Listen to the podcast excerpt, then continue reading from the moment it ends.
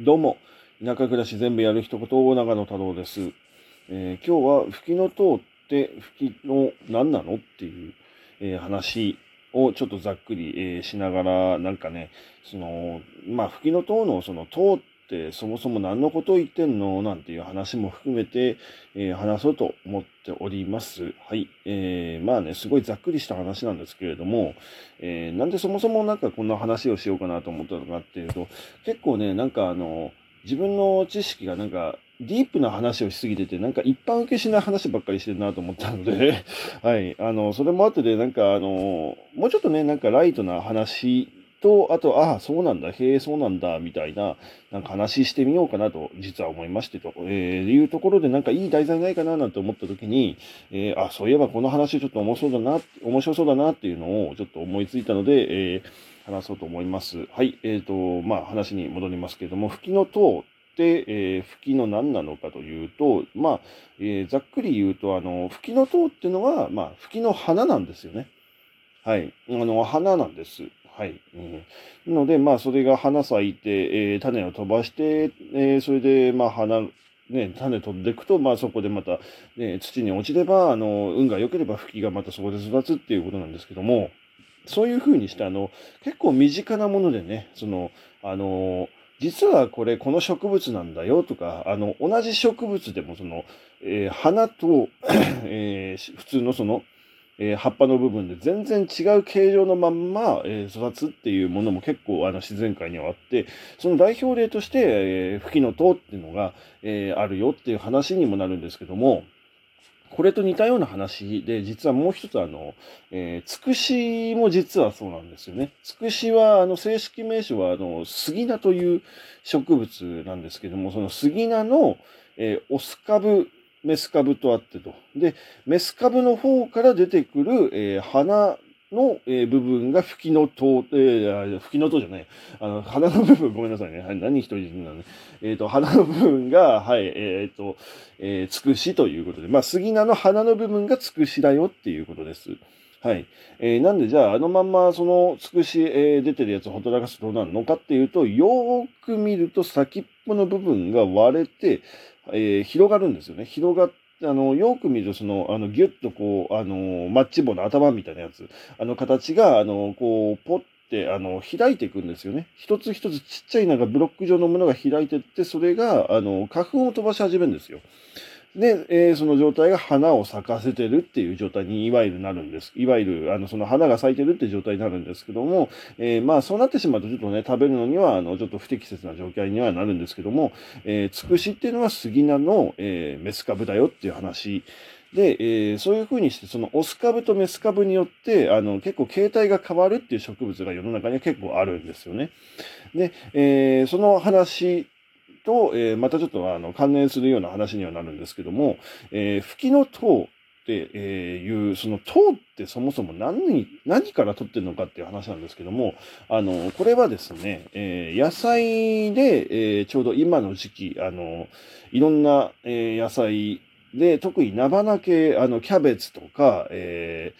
ー、なかからし菜もそうだな。キャベツとか、えー、カブとか大根、白菜といったそういった菜花の類ですね。えー、そういうものが、えー、その、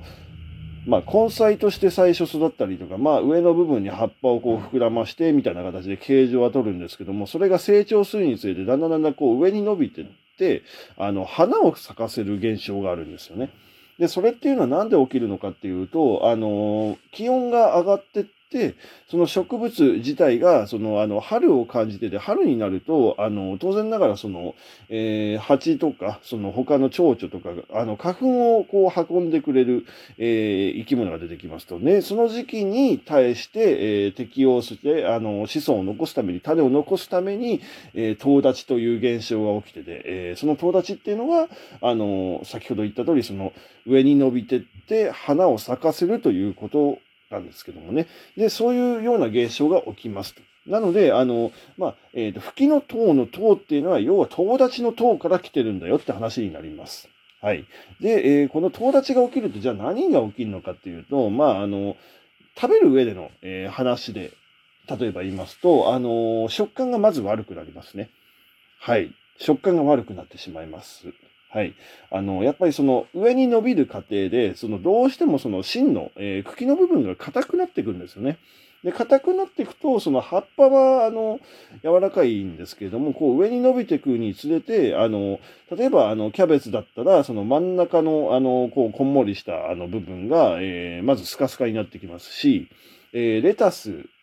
とか、レタス？うん、そうだな、レタスもそうだな。えっ、ー、と、サニーレタスとかだったら、その、えー、葉っぱをね、その真ん中に蓄えての、この芯の部分が甘かったりするんですけども、その部分が、えー、硬くなって、ちょっと食感が悪くなってしまうよと。で、えー、白菜なんかも結構面白いんですけども、高くね、上の方に育てて、あの、その白菜の葉っぱってこう、えー、下の根っこの部分からこう、あの、わさわさっと出てるじゃないですか。あれが友達すると、その真ん中のその部分に茎ができてて、その茎に対して葉っぱが1枚ずつ出てくるような形になるので、あの、互い違いに出てで、あの、まあ、そのまんま、あの、ほったらかすと1メーターとか、下手すりゃね、1メーター50ぐらいまでね、そのまんま伸びて花を咲かせたりとかって結構面白いんですけどね。まあ、そういうことが起きるよっていうところで、まあ、あの、食べる上ではちょっと不適切な形になるよと。ただ、この話、あの、面白い話がもう一つありまして、じゃあ、葉っぱの部分が美味しくないのかっていうと、普通に食べれるんですよ。で、えー、まあ、野菜育ててる人の中に、例えばなんですけども、あの、キャベツはキャベツのあの市場に流れてる形で取って食べるっていうのも確かに、あの、正しいとは思うんですけど、実はあの、うちでやってる方法はちょっと収穫方法があの、ちょっと変わってるんですけども、あの、葉っぱを一枚一枚取って食べるという、あの、かき取りという方法を実はやってます。はい。で、このかき取りっていうのが、あの、まあ、自給自足やる上で結構これ面白い、あの、まあ、あの、のらりくらりと、あの、野菜をね、あの、長く収穫する上、は、葉物野菜とかそういうのを長く収穫する上では結構面白い、あの、覚えておくといいテクニックにはなるんですけど、例えば、えー、ほうれん草とか、えー、そういうもの、あの、株で取って根っこの部分とかね、あの、茎のあの、こう、芯の部分とかを食うんだったら確かに美味しいんですけど、自分葉っぱが好きなんだっていう人がいたり、あとは、あの、その、多くの株を植えないで、いっぱいその収穫量、あの、こう、長く、その葉っぱをね、取りながら、あの、食べていこうと思った時に、その、えー、かき取りっていうのが有効で、えー、まあ、葉っぱを必要な分だけ外側の葉っぱ取ってて、で、その真ん中に残ってる葉っぱはそのまま残して、遠立ちして伸びてったその時の横の、えー、茎から伸びてるその葉っぱも食べる部分、えー、下から順番に取っていくというような形で、えー、食べていくんですよね。で、そうすると、あの、例えばほうれん草だったらそのままズボッと抜いてしまったらもうそのまんまほうれん草収穫終わりっていうことになるじゃないですか。だけど、あの、その書き取りっていう方法で取っていくと、えー、もう少しこう延命するような形で、あのー、まあ、実質その葉っぱの枚数で言うと、うまくいけば2枚ぐらいは取れるんですよね。で、あの、植物によっては、これが、あの、収穫量がさらに倍々となってって、あの、自分、あの、去年それやって面白いなって思ったのが、春菊なんですけれども、えー、春菊はあの、キク科の植物でね、そのまんま上の方に高く育ってってで、だいたい1メーターとか、下手すりゃね、あの、1メーター50ぐらいまたなるんですけども、えー、それぐらいの、えー、高さに花が育つんですよ。で、花を育て、花がその咲く、えー、その過程で、周りに脇芽が出てきたりとか、葉っぱもいっぱい出てきてと。まあ、あの、1メーター50近くまで伸びるためには、それなりに葉っぱをやっぱ茂らしてくるんですよね。で、そういうものを横から脇目でずっと取って取って取って取っててやると、あの、3日に1回ね、バケツ半分ぐらい春菊になるんですよね。はい。これがまだから面白くてね、その、あの、大したね、あの、その畑の面積、春菊で育ててるわけじゃないんですよ。あの、大体あの、2メーターで幅の、えー、60センチないところ、そこを2列、えー、春菊で育ててるんですけども、まあそういった形で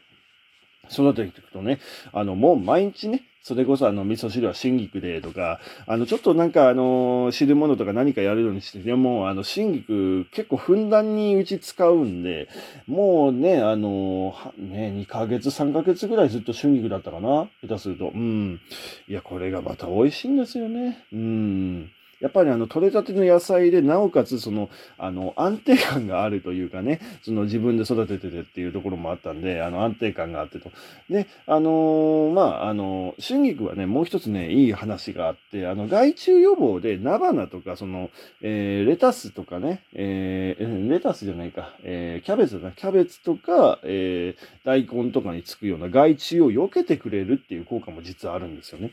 はい。あの、これちょっとあの、まあ、豆知識としてですけども、あの、合わせで植えていくと、あの、お互いのその害虫を避け合うっていうような作用をするような、あの、農業のその植物の育て方で、あの、まあ、関係性で、その生態系のえー、上での関係性ですよね。そういうもので、えー、病害虫を避けながらお互いにウィンウィンの関係で育てることができる野菜っていうのが実はありましてと。で、えー、それの代表的な例として今の時期だと、あの、キク科と菜花の、えー、その2種類を一緒に、えー、植える、コンパニオンプランツっていうんですけど、一緒に植えてで育てるっていう方法が実は、あの、効果的なんですね。そうすると何がいいのかっていうと、キク科の植物には、あの、キク科の害虫寄ってくるのは当然なんですけども、それを避けるのが菜花なんですよね。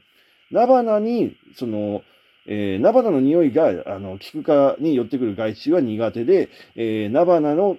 菜花の植物、まあ、あの、カラシナとかでもそうですけど、え